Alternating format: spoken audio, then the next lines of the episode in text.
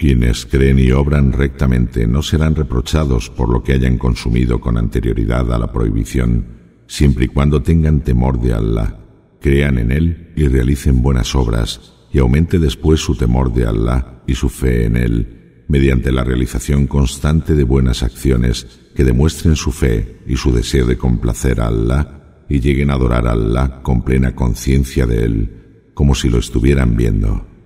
Y Allah ama a quienes hacen el bien y lo adoran de la mejor de las maneras.